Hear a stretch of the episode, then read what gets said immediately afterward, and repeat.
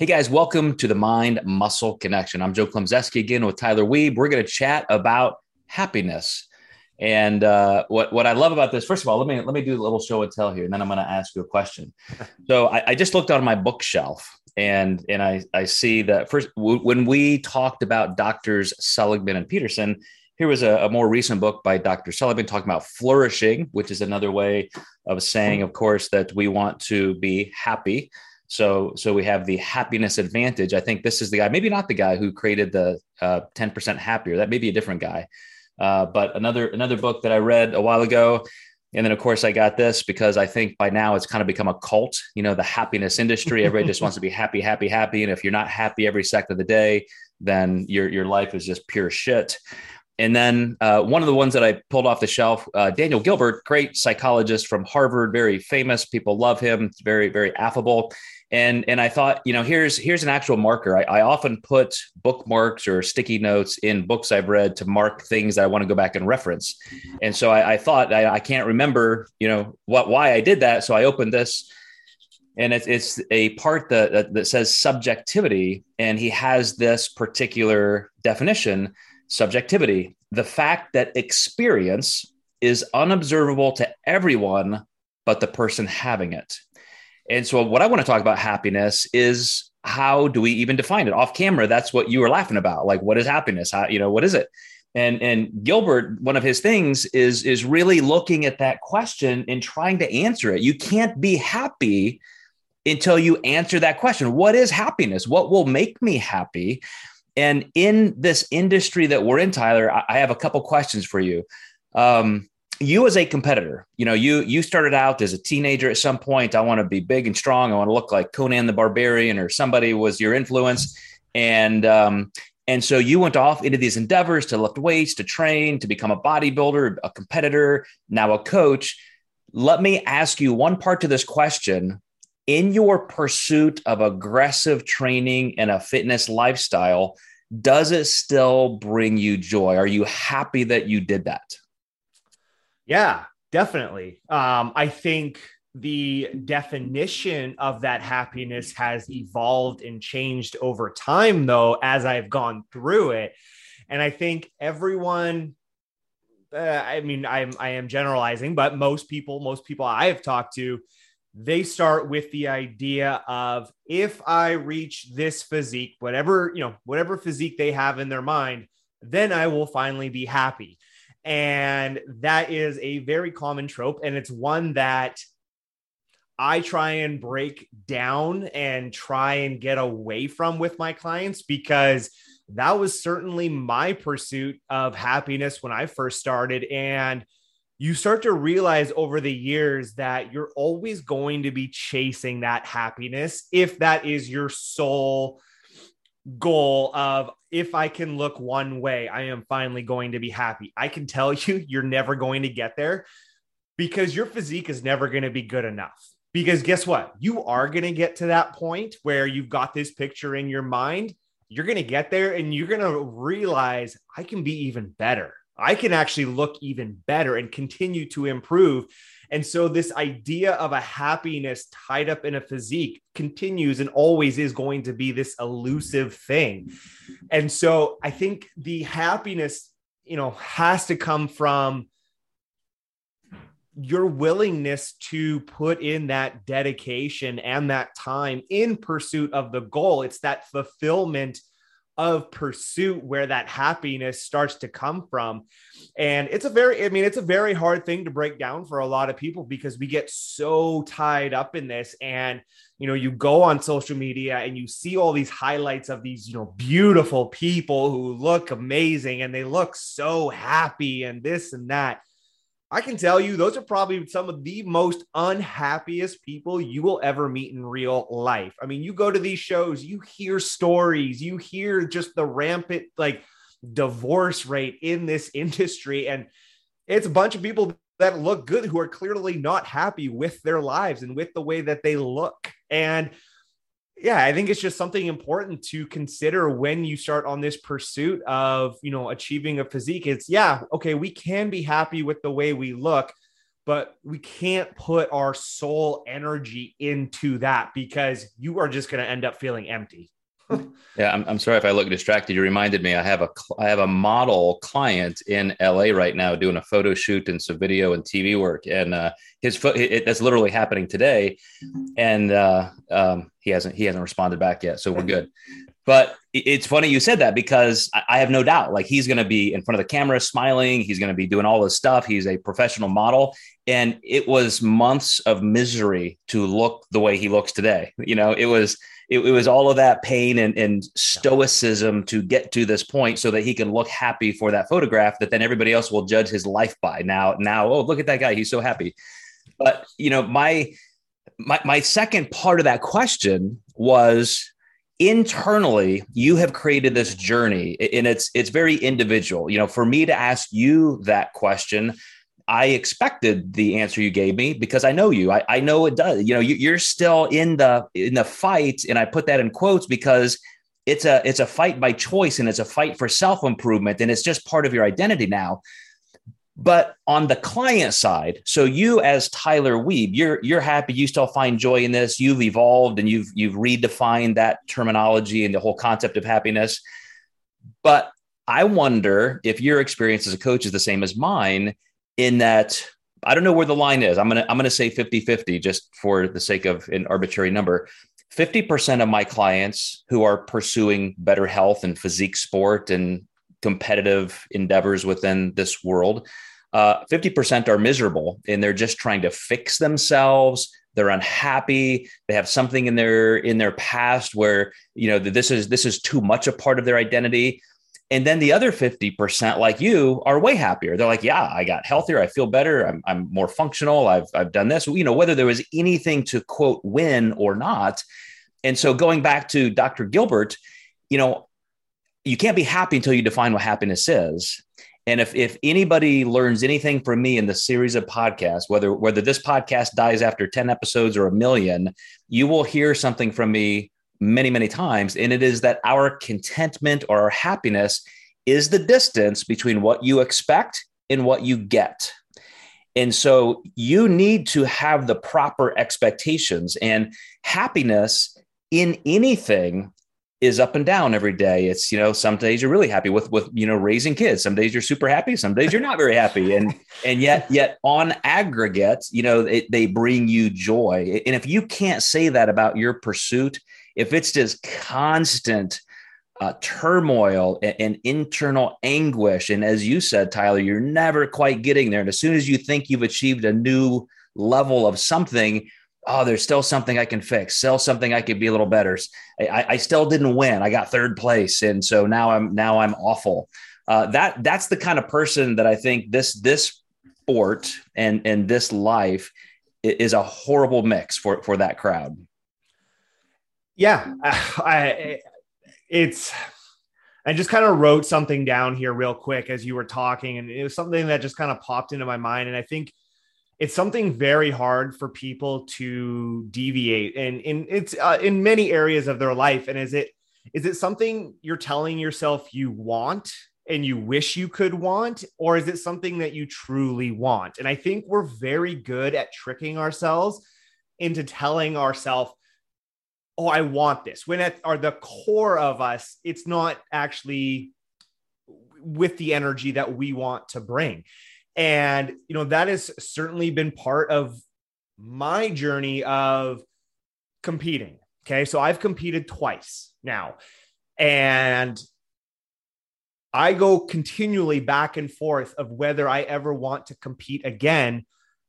Because to me, it just it I, I could care less like about stepping on stage and being judged how I look. Is it worth the sacrifice of six months of spending that time with friends, spending that time with my family, and having to kind of go into this shell? And a lot of times, if I'm being truthful with myself, it's that hasn't been worth it to me to go through that process because I don't put that much onus on how I look. I already know I look better than 90% of people out there with what I've done in my life. And that's not, you know, a brag thing. It's just, I have taken the time to devote to my physique. I think I look pretty damn good. I'm pretty happy. Could it be better? Yeah. But I wouldn't trade any of my experiences with friends, with family, traveling to go hop on a stage and be really, really lean because the sacrifice just isn't worth it. It doesn't make me super, super happy. It doesn't add a whole lot to my life. Now, I still think that there are great things that, you know, one can learn about themselves in a prep. And I still think it can bring joy in certain senses. But I think really just diving into the core of yourself and separating the lies from the truth can be a massive uh, what's the word I'm looking for? Uh, you know, lesson of ourselves. I don't, I don't think that's the right word. I'm, I'm blanking on it, but it can be a great way to kind of dive into and start to separate those two things of, you know, do I just wish I could do this or enjoy this, or do I truly want to do this? So I, I have a brand new client that I started working with, and she is a kind of a, a true whole life transformation client. She's already lost 100 pounds.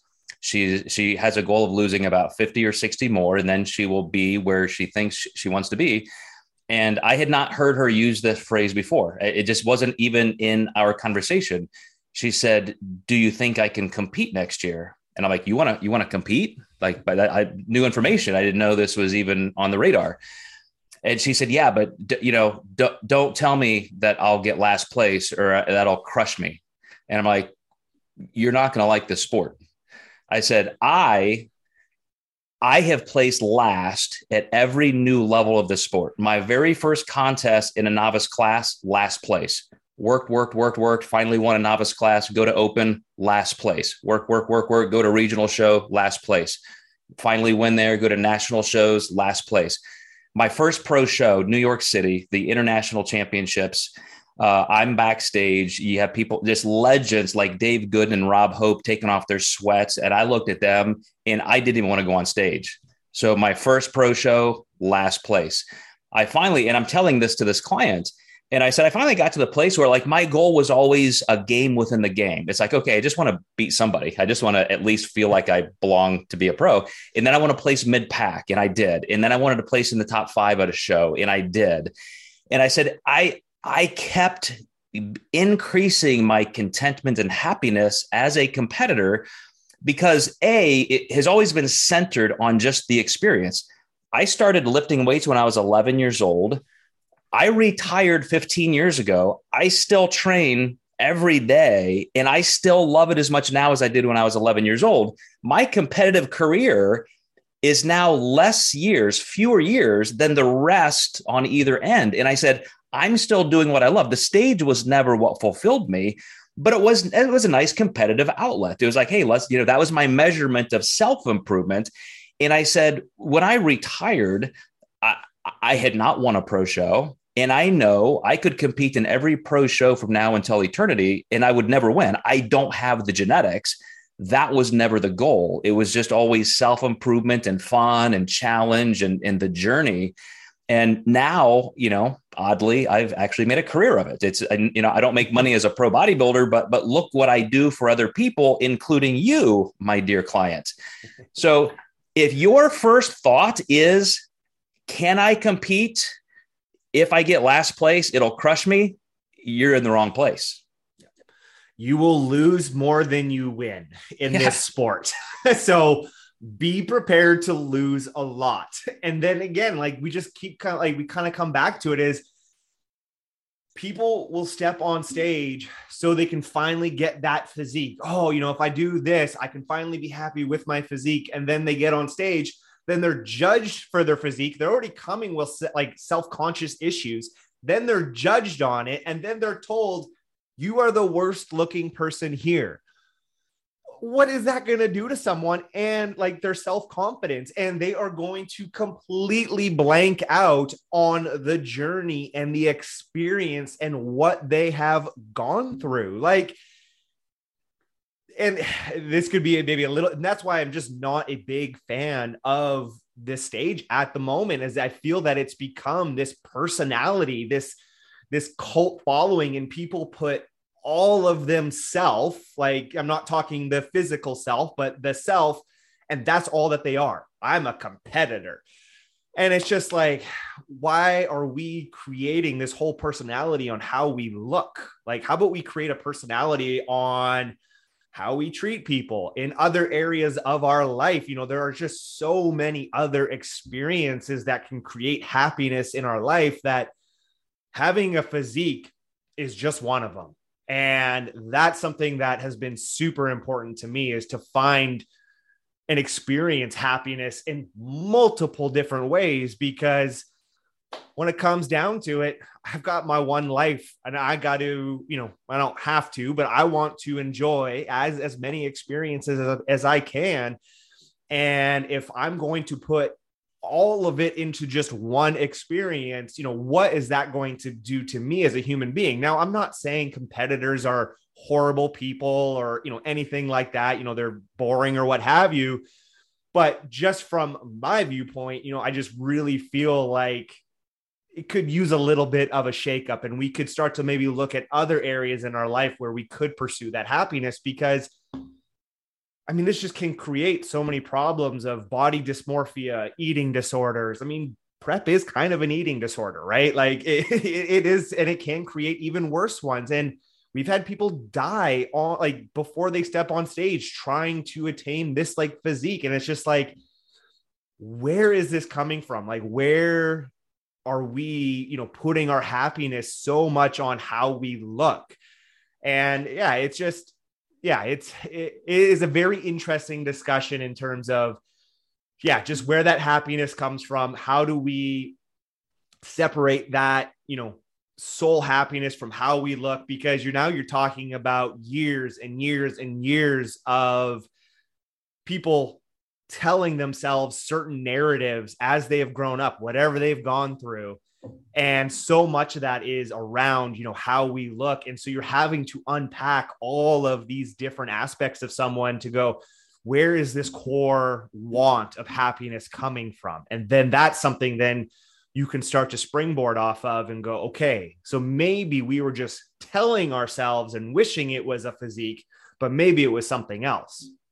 So, all of the notes I have, 90% of which we won't even get to, in the center, I have bracketed my theme sentence, which is quote what story are you telling yourself? And and you almost verbatim said that a couple minutes ago. Great minds and, and, and, imagine because again i mean this can be a great thing this pursuit whether you compete or not or do anything or not with with it externally the pursuit can be fantastic.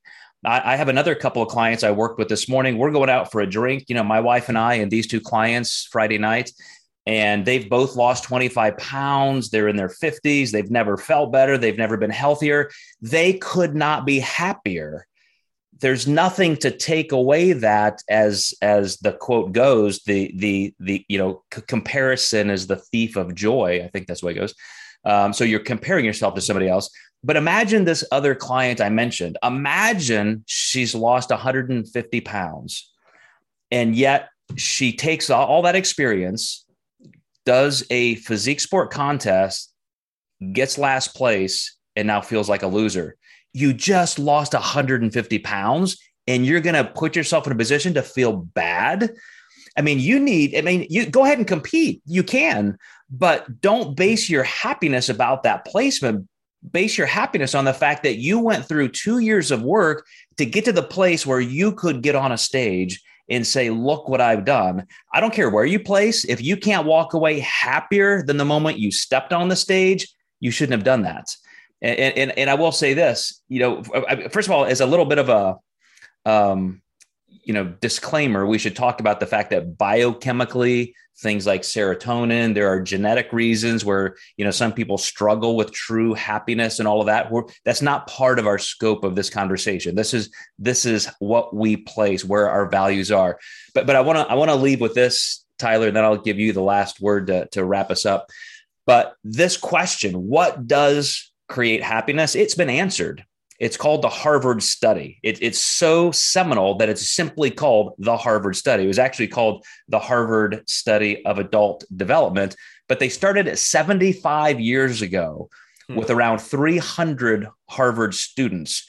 they followed them throughout their entire lives and they you know they did all the big data analysis and they they you know looked at okay if you marry the right person does that make you happy? If you get this job or this occupation does that make you happy? One of one of the participants in the study was john f. Kennedy. And you know if you make enough money does that make you happy? And even down to biologically guess what they found? The number one thing that the only thing in your life of a homo sapien that can predict happiness is the quality of your deepest relationships. Hmm. not what you weighed not whether you ever won anything at all, not whether you pursued a life of some kind of aggressive fitness. It's just, did you have quality, deep relationships? People who have that, it even changed their biology, which we know, hmm. but it's just that, you know, it's that deeply ingrained in us that, that we, we gain joy and happiness as a collective group together. And unfortunately, those who who get into aggressive physique sport or just athletic endeavors as a way to achieve something and they think that achievement will make them happy it's it's going to be empty. And you're going to you're going to unfortunately like you said you don't want to get to the end of your life and say look i put all these years into this and what did it get me? If it if it if I, I i have so many quality relationships. Tyler you and i wouldn't have met if it wasn't for the sport.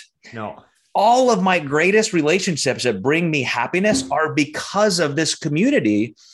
And if I didn't value that, if that's not where I knew my happiness came from, and I thought it was just because you know of my existence in the sport, my my attributions on a stage, I would be a mess. I mean, it's it's the wrong place to go. And I'm I'm just you know thrilled that we have people who have created studies like this to show us.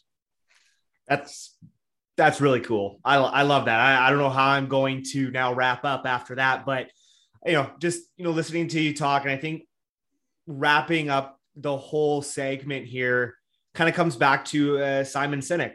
What's your why? Like, what is your why? And I think anytime you are going to jump on a journey like this, you really have to ask yourself, you know, why am I doing this? Um, because that is going to determine your emotional outcome right? Like you if if your why is i just want to look good probably not going to be too happy after you know you step off that stage right? But if it's in that pursuit and that experience and the relationships like you just mentioned that you develop on the way man it can be the most fun happiest thing that you've that you've ever done. So yeah i think in in one sentence one question that can really just wrap up, you know, everything that we've talked about is, you know, what is your why? Absolutely, man. All right. Well, thanks as always, Tyler. And you guys watching, listening, thanks so much. We will see you next time in the Mind Muscle Connection.